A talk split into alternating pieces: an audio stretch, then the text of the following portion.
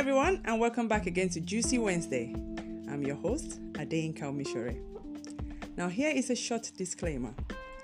The information we share here are for general information purposes only and is not meant to substitute for professional dietary advice or treatment. Nor are we here to diagnose, treat, cure, or prevent any disease. So, if you have or you suspect you may have allergies or any disease or any medical issues which are affected by certain foods, or you find you have or may be experiencing side effects, you should promptly contact your healthcare provider. Thank you.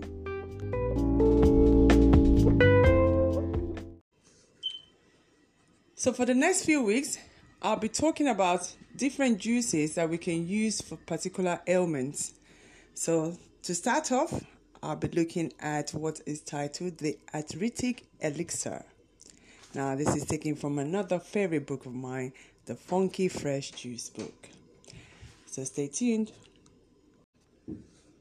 So, for this juice, you need one quarter medium ripe pineapple, one large handful of cherries, pitted, but this time of the year we can't really get fresh cherries, so I will go with the frozen. Two stalks of celery, one half medium grapefruit, and some ice cubes.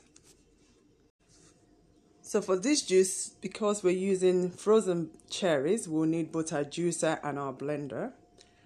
Now peel your pineapple, peel your grapefruit, leave as much of the white pit as possible, as much as you would like on it. And wash your celery.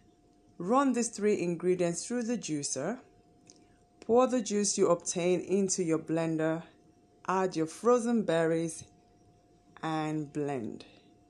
Now, because they're frozen berries, they're quite cold anyway, the mixture.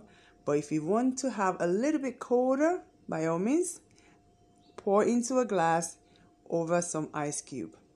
Now just kick back, sit back, and enjoy. So, what's in this lovely juice? Well, let's start with the pineapple. A pineapple has an anti inflammatory enzyme called bromelain, which is good for the joints, it's great for relieving pain, aids digestion, also good for allergies.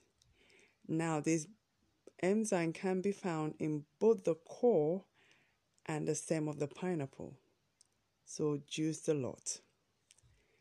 Now, cherry is effective in helping to reduce symptoms of gout and arthritis. Also helps with sleep improvement. Next is our celery.